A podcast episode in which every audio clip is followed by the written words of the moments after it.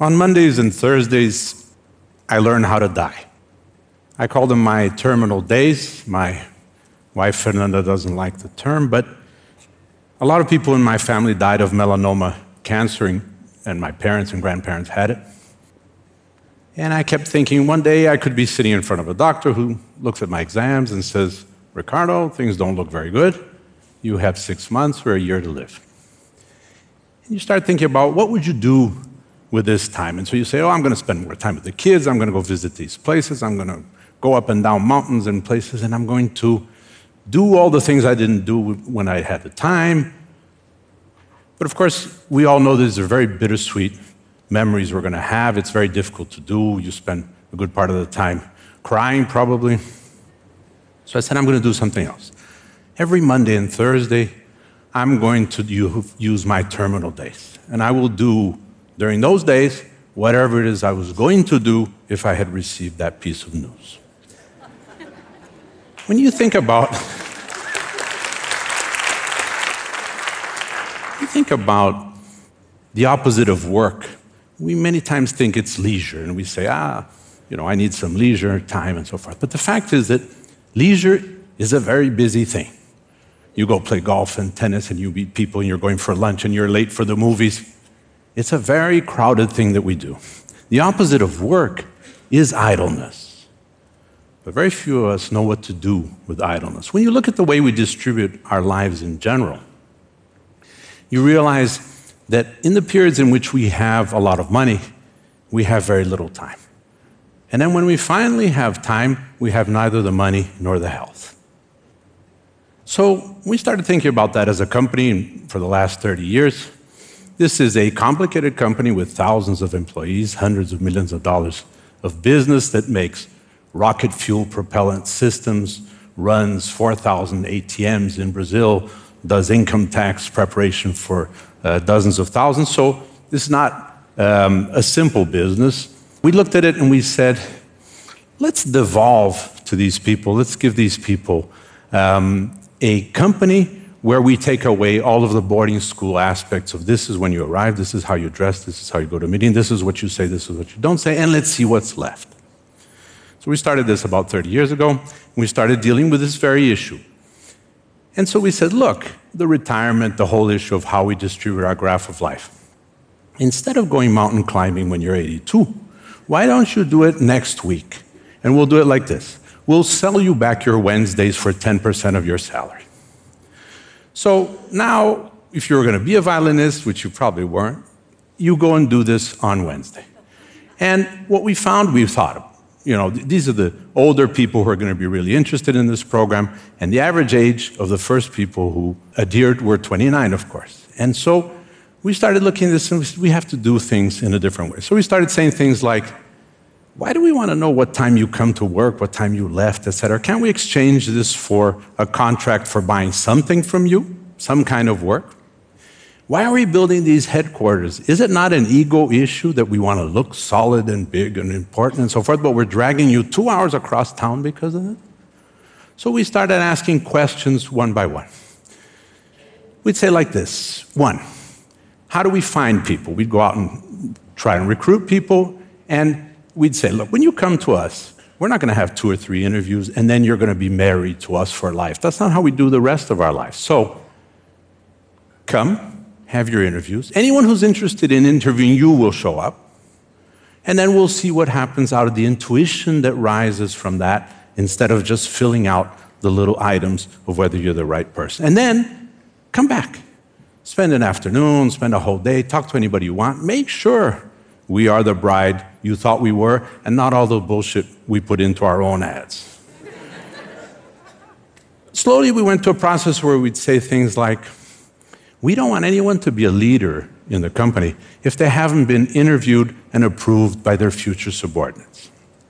Every six months, everyone gets evaluated anonymously as a leader, and this determines whether they should continue in that leadership position, which is many times situational, as you know.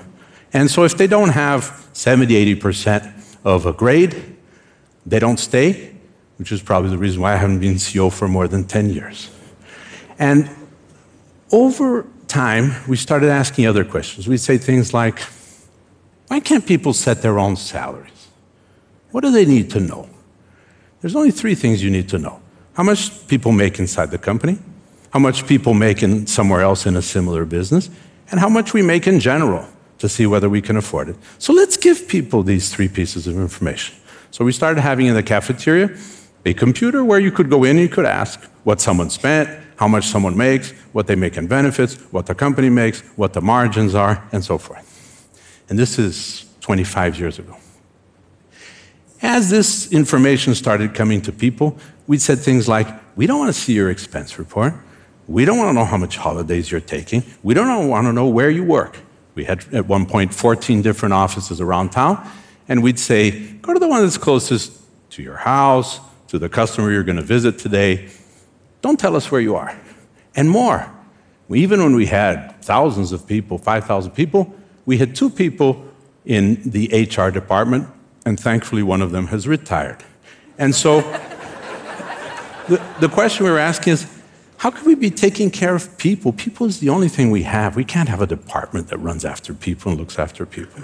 So as we started finding that this worked, and we'd say we, we're looking for, and this is, I think, the, the main thing I was looking for in the terminal days and in the companies, which is how do you set up for wisdom? We've come from an age of revolution, industrial revolution, an age of information, an age of knowledge, but we're not any closer to the age of wisdom. How do we design, how do we organize for more wisdom? So, for example, and many times what's the smartest or the intelligent decision doesn't jibe. So we'd say things like, let's agree that you're going to sell 57 widgets per week. If you sell them by Wednesday, please go to the beach. Don't create a problem for us for manufacturing, for application. Then we have to buy new companies. We have to buy our competitors. We have to do all kinds of things because you sold too many widgets. So go to the beach and start again on Monday.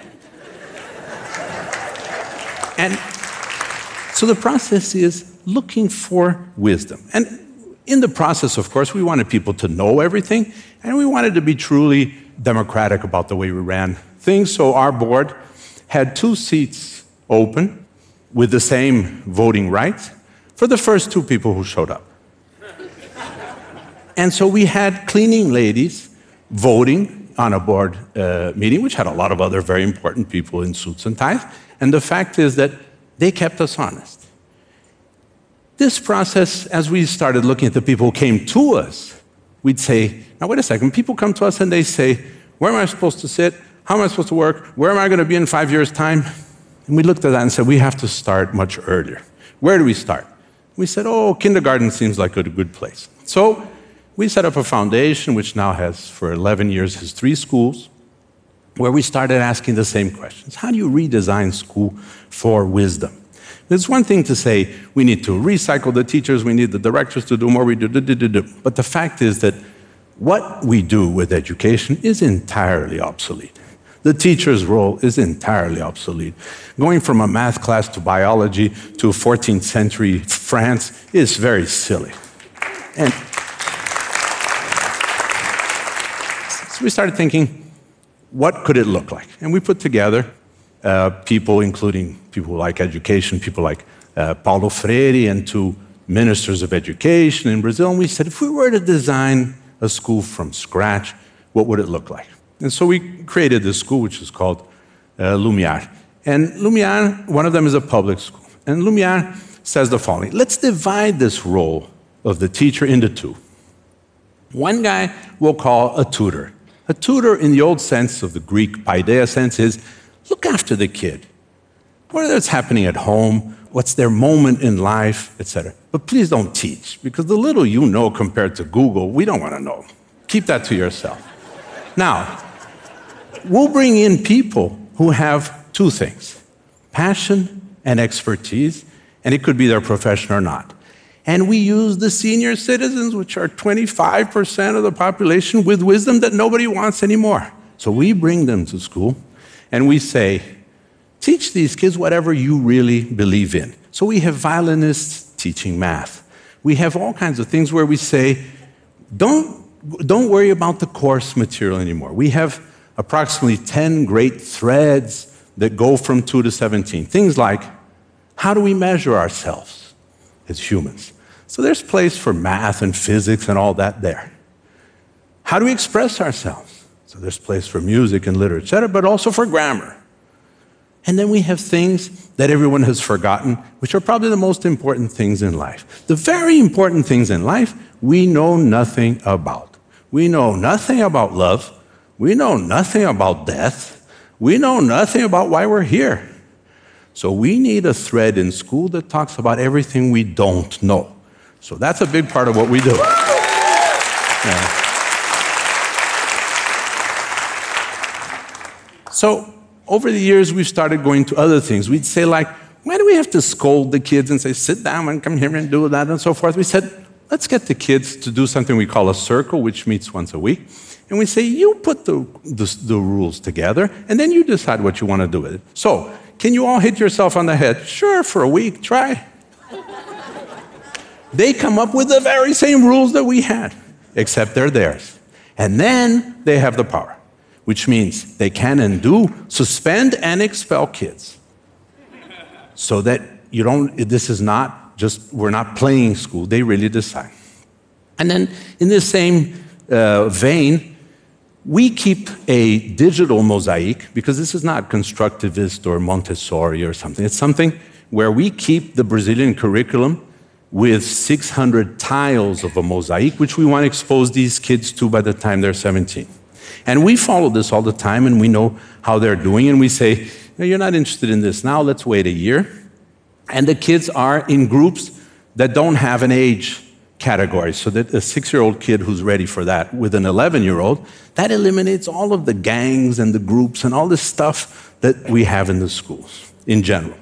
And they have a 0 to 100% grading, which they do themselves with an app every couple of hours until we know they're 37% of the way we'd like them to be on this issue so that we can send them out in the world within, with them knowing enough about it. And so the, the courses are World Cup soccer or building a bicycle. And people will sign up for a 45 day course of building a bicycle. Now, try to build a bicycle without knowing that pi is 3.1416. You can't. And try any one of you using 3.1416 for something. You don't know anymore. So this is lost, and that's what we try to do there, which is looking for wisdom in that school. And that brings us back to this graph and this distribution of our life. I accumulated a lot of money. When I think about it, you, when you think and you say, now is the time to give back. Well, if you're giving back, you took too much.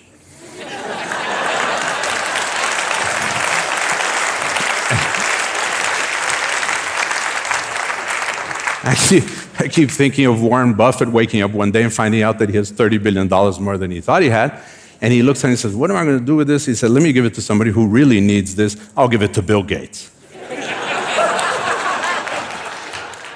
And my guy, who was my financial advisor in New York, he says, Look, you're, not, you're a silly guy because you would have 4.1 times more money today if you had made money with money instead of sharing as you go. But I like sharing as you go better. I, I used to, I taught uh, MBAs at MIT for a time, and I ended up one day at the Mount Auburn Cemetery. It was a beautiful cemetery in, in Cambridge. And I was walking around, it was my birthday, and I was thinking, and the first time around, I saw these tombstones and these wonderful people who had done great things, and I thought, what do I want to be remembered for? And I did another stroll around, and the second time, another question came to me, which did, did me better, which was, why do I want to be remembered at all? and that, I think, took me different places. When I was 50, my wife Fernanda and I sat for a whole afternoon. We had a big pit with fire, and I threw everything I had ever done into that fire. This is a book in 38 languages, hundreds and hundreds of articles and DVDs, everything there was. And that did two things. One, it freed our five kids from following in the steps of, shadow of. They don't know what I do, which is good. And I'm not going to take them somewhere and say, one day all of this will be yours. So the five kids know nothing, which is good. The, and the second thing is, I freed myself from this anchor of past achievement or whatever it is, and I'm free to start something new every time and to decide things from scratch in part of those terminal days. And some people say, oh, so now you have this time, these terminal days, and so you go out and do everything. No, we've been to the beaches. So we've been to Samoa and Maldives and Mozambique, so that's done. I've climbed mountains in the Himalayas. I've gone down 60 meters to see hammerhead sharks. I've spent 59 days on the back of a camel from Chad to Timbuktu. I've gone to the magnetic North Pole on a dog sled. Um, so we've been busy. And that's not, so it's what I would call today, what I like to call my empty bucket list. And with this, with this rationale, I look at these days and I think, I'm not retired. I don't feel retired at all. And so I'm writing a new book. We started three new companies in the last uh, two years.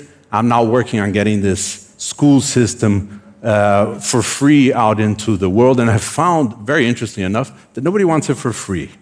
And so I've been trying for 10 years to get the public system to take over this school rationale, much as the public school we have, which has instead of 43 out of 100 as their rating, as their grades, has 91 out of 100. But for free you can't, nobody wants it. So maybe we'll start charging for it and then it'll go somewhere. but getting this out is, is one of the things we want to do. And I think what this leaves us as a message for all of you, I think, is a little bit like this. We've all learned how to go on Sunday night to go to the, email and work from home. But very few of us have learned how to go to the movies on Monday afternoon. And if we're looking for wisdom, we need to learn to do that as well.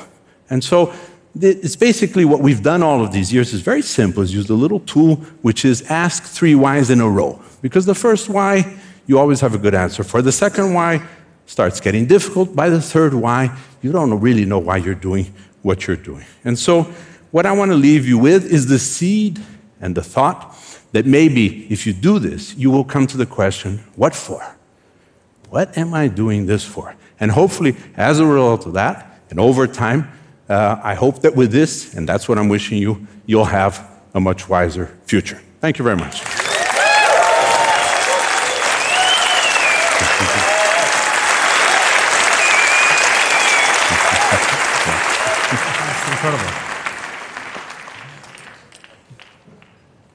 So, Ricardo, I mean, you, um, you're kind of crazy. I mean, to many people, to many people, this seems crazy.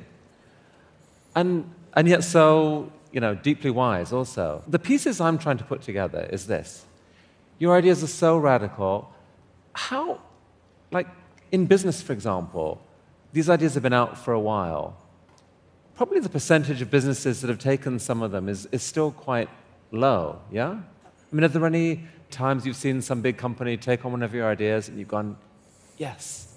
Yeah, it happens. It, it happened about two weeks ago with Richard Branson with his people saying, oh, I don't want you to control your holidays anymore, or Netflix does a little bit of this and that. But I don't think it's very important. I, would like to see it happen maybe a little bit in a bit of a missionary zeal but that's a very personal one. But the fact is that it takes a leap of faith about losing control. And almost nobody who is in control is ready to take leaps of faith. It'll have to come from kids and other people who are starting companies in a different way. So that's the key thing. That, like, from your point of view, the evidence is that this, like in the business point of view, this works. But people just don't have the courage to. Shh. They don't even have the incentive. You know, you're running a, a company with a 90 day mandate. It's a quarterly report. If you're not good in 90 days, you're out. So you say, here's a great program that in less than one generation, and the guy says, get out of here. Right? So this is the problem. In what you're trying to do in education seems to me incredibly profound. I mean, everyone is bothered about their country's education system. No one thinks that we've caught up yet to a world where there's Google and all these technological options. So you've got actual evidence now that the kids so far going through your system, there's a dramatic increase in performance. How do we help you move these ideas forward? I think it's, it's that problem of ideas whose time has come, you know? And I've, I've never been very evangelical about these things. We put it out there. Suddenly you find people, there's a group in Japan which scares me very much, which is called the Semlerists, and they have 120 companies. and they've invited me. I've always been scared to go Um, but and there's a group in Holland that has 600 small Dutch companies that do this. It, it's something that will flourish on its own. Part of it, part of it will be wrong, and it doesn't matter. This will find its own place, you know. And I'm afraid of the other one, which says, "This is so good, you've got to do this. Okay, let's set up a system and put lots of money into it, and then people will do it no matter what," you know. So you have asked extraordinary questions your whole life. It seems to me that's the fuel that's driven a lot of this. Do you have any other questions for, for us, for TED, for, for, for this group here? Uh, I always come back to variations of the, the question that my, my son asked me when he was three. We are sitting in a jacuzzi, and he said, uh, Dad, why do we exist? There is no other question. Nobody has any other question. You have variations of this one question from three onwards. And so when you spend time in a company, in a bureaucracy, in an organization, and you're, you're saying, boy, how many people do you know that in their deathbed said, boy, I wish I had spent more time at the office? So there's a whole thing of um, having the courage now, not in a week, not in two months, not when you find out you have something, to say, no, what am I doing this for? Stop everything. Let me do something else. And it'll be okay. It'll be much better than what you're doing if you're stuck in a process. So that strikes me as a profound and quite beautiful way to end this penultimate day of TED. Ricardo Semler, thank you so much. Thank you. Thank you, guys.